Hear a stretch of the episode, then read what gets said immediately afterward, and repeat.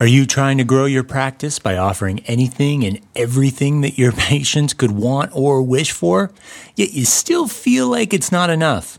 Are you struggling to allocate your time and resources to offer all the services that you think your practice needs to achieve the growth rate you want? Well, this is the episode for you. On this podcast, we'll look at the topic of how cutting back on clinic services can help you grow faster. Welcome to the Online Marketing for Doctors podcast, the place to grow and scale profitable practices with your show hosts, Huyen Truong and Steve Tate. Hello and welcome to another episode of Online Marketing for Doctors podcast. My name is Huyen Truong and my co-host from the intro is Stephen Tate. If you are new to this podcast channel, this channel is all about providing strategy and tactics you can use to grow your practice fast. Make sure to subscribe to the podcast by hitting that little bell button so you will never miss out on any future episode. Now, first, back to my comments from the intro. You might be asking, what is the solution? Well, the solution starts with knowing what you do well and what you don't. You could actually grow easier and faster if you are self aware and start cutting back on clinical services. It seems counterintuitive, but it's a strategy that is working for many practices right now. So the question is why would you cut back service offerings in order to grow? Here's the thing you can't be awesome at everything. If you are new, you may be trying to do everything. You want to be the one stop shop for all your patients' needs. That's okay. You can try to do that at first. But if you notice you started to slow down your growth, it's maybe time to choose a few of the things that you're doing well and getting really laser focused on being the best. Yeah, I agree with that point. And to elaborate on it a bit more, if you're offering services, you may be tempted to start offering more, and you may be tempted to offer every patient add on for things you do not have mastery over or true competency in. You may be offering things before you have the resources to do so. This is a mistake. One of the other big mistakes healthcare providers today are making is the spray and pray method. This is where they go after a very broad and undefined market. This approach leaves you with a diluted message to consumers. It's a generalist approach which does not build any authority. Some of our audience today might be asking if I position myself in one niche, what about other services that we are providing right now that aren't in that niche? Don't worry. Keep in mind that you can still provide other services outside your niche. You are just not directing an alternate marketing message to them. One of the most important aspects of marketing your practice is its positioning in the marketplace. This is often overlooked because positioning isn't as sexy as getting Facebook fans or Instagram followers. However, it's the best way to separate yourself from your competition, especially if you're in a crowded space. In our podcast number 31, we talked about how to position your practice as the choice and not just a choice. We mentioned a strategy that is to target a specific group of people. We called that big fish, small pond. The idea behind this style is to focus your efforts on a smaller subsegment of your existing market. This smaller subsegment would be reflective of the broader majority of your existing clients, ignoring the fact that you could be pulling people from a majority of demographics. In other words, it's about creating a niche within an underserved market segment, the proverbial small pond. This strategy is especially useful there's an identifiable segment of the existing market whose needs are not being met by the existing market leader that you could be providing services for. Many healthcare practices, for instance, take this tactic and may position themselves as a specialist in providing a specific service in a particular industry. For example, you can position your practice in a specialist sector. A few specific examples include a laser eye surgery clinic called Lions Laser Vision, breast reduction clinic in Melbourne, the Face Institute for Facial Surgery, and the Lipo Clinic for liposuction.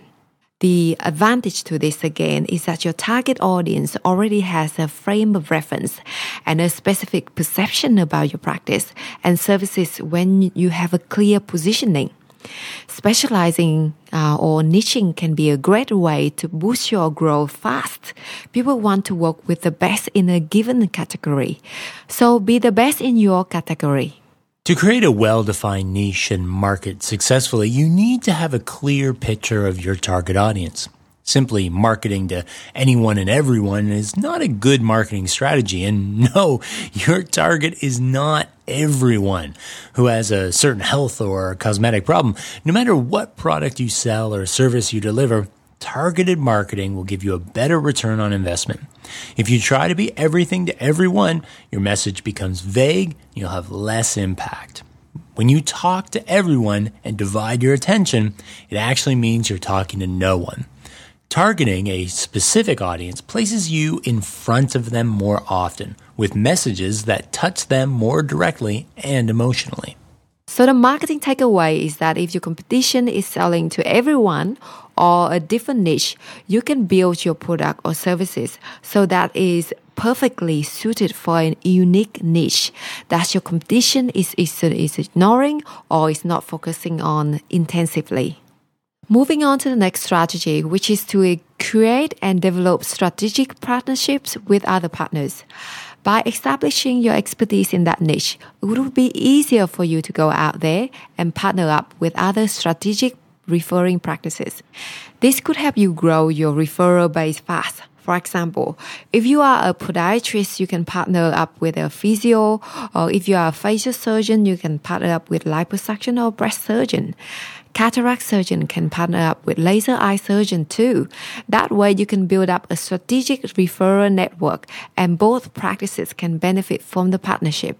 Yes, I agree with that. Looking at our own agency, there are many digital marketing services that we could offer, but we just focus on building lead generating websites and driving quality traffic through automated sales funnels. That that's what we're good at. Oh, speaking of sales funnels. Are you looking to increase your authority, reach, and engagement to convert more prospects and referrals without spending more of your valuable time? What you need is a marketing system that can run on autopilot and generate revenue 24 7 for your practice. What simple marketing system is this, you might ask? Through our years of promoting practices and running our own successful digital marketing agency, we have discovered the marketing system that you need to make this happen. We've documented all of our knowledge about this wonderful marketing system, our best strategies, tactics, processes, and templates in our soon to be released, highly compact online course called How to Use Webinars to Increase Your Patients and Referrals. Automate your marketing to leverage your time and scale your practice. In this course, we provide you with all of the information and templates you need in an easy to follow, step by step process so that you can create your own effective webinar marketing system within just a few hours. Once done, this incredible, powerful set it and forget it marketing system will run in the background and generate new patient inquiries for your practice automatically.